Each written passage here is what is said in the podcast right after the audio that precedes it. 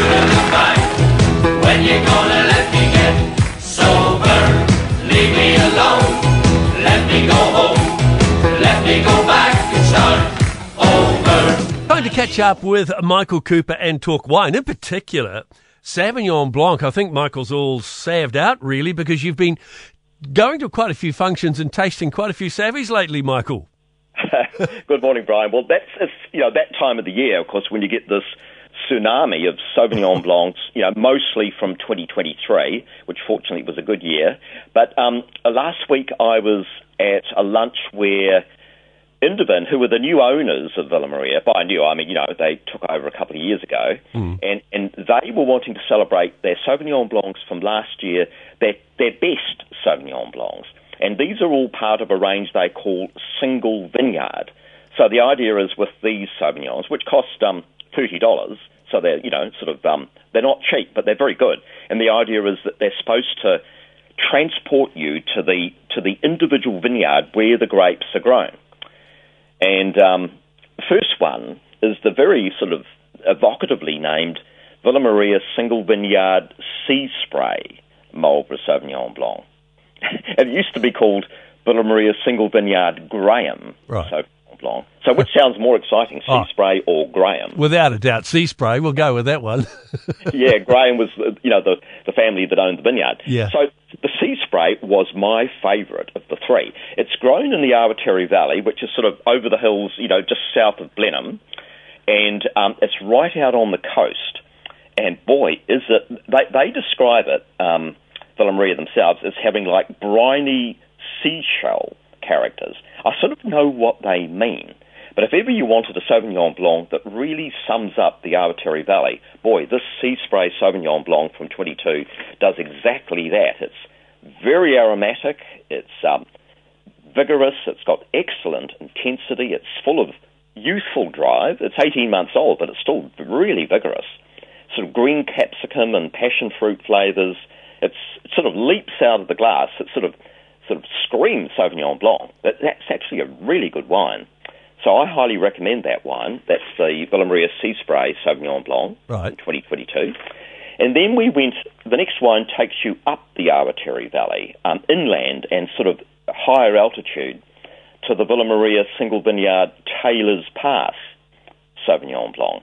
And what you notice there is it's sort of, um, it retains its sort of, it's still really aromatic and punchy, not quite as sort of penetrating as the um, sea spray, and it's got sort of more citrusy flavours, you know, slightly less of the green capsicum notes.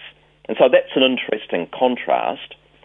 And then the third wine, which is the single vineyard Bankhouse Sauvignon Blanc, you go back north over into the larger Wairau Valley on the banks of the Waihopai River, and here you've got sort of more pure tropical fruit flavours. They're sort of riper and rounder. And that's the, sort of the more traditional style that you expect Right. from the Wairau Valley, whereas in the Awatere Valley you tend to get those more sort of, you know, green edge, sort of green capsicum characters.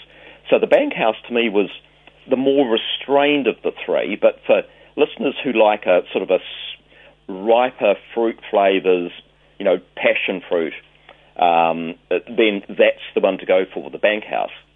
And then finally, they've got a new icon wine. So when you think iconic Marlborough Sauvignon, in terms of the um, complexities that they get from barrels, you think of wines like Cloudy Bay Te Koko, or you think of Dog Point Section 94. Well, we now have the Villa Maria Woven Sauvignon Blanc. Now, it's not cheap, $60, Ooh. but it really is very impressive.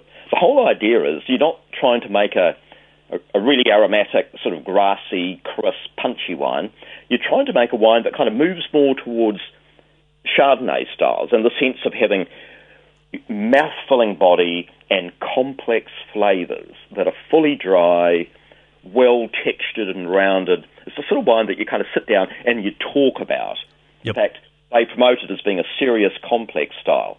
So for people who want wine like that, it's a special occasion wine, barrel fermented. That's the Villa Maria Woven Marlborough Sauvignon Blanc from 2021, $60. If you're feeling rich, give it a whirl. I was very impressed earlier this week on the show. I spoke to uh, the uh, New Zealand Young Winemaker of the Year. Her name is Alina Camper, and she's from Sacred Hill in Hawke's Bay, just 22 years old, the youngest person to win the coveted title. Very impressive young lady, Michael. Well, and um, it's great to see, you know, new people coming into the industry because Yeah. so much of the expansion that occurred was during the 1990s um, when, you know, a lot of people who felt like they had a bit of surplus cash or a lot of surplus cash were rushing out there, buying land, planting vineyards. A lot of those people are now in their um, mid-late 60s or early 70s and they're now uh, retiring. And so it is noticeable that, you know, there's a whole new wave of younger people now coming through into the industry. Yeah, she was really, really impressive. Hey, Michael, great to catch up. Let's do it again next week. Enjoy a drop or two across the weekend. Great, Brian. Same to you. Bottle of wine, fruit of the vine, Ah, yeah, the good old Rovers or the Irish Rovers. Michael Cooper, our wine guru. One of the scariest things you can hear as a parent is quiet. But if you do get a little quiet time, have a listen to The Parenting Hangover. It's not scary at all. If I bump into a couple and they have a boy and they have a girl, and I'm like, oh, boy, girl, snip. You've got a boy, you've got a girl, get the snip. You're done. you get to figure out what it's like raising a girl, you get to figure out what it's like raising a boy, save yourself a ton of stress and money. You've got your perfect little family. The Parenting Hangover with Clinton Jordan. New episodes every Thursday on iHeartRadio or wherever you get your podcasts.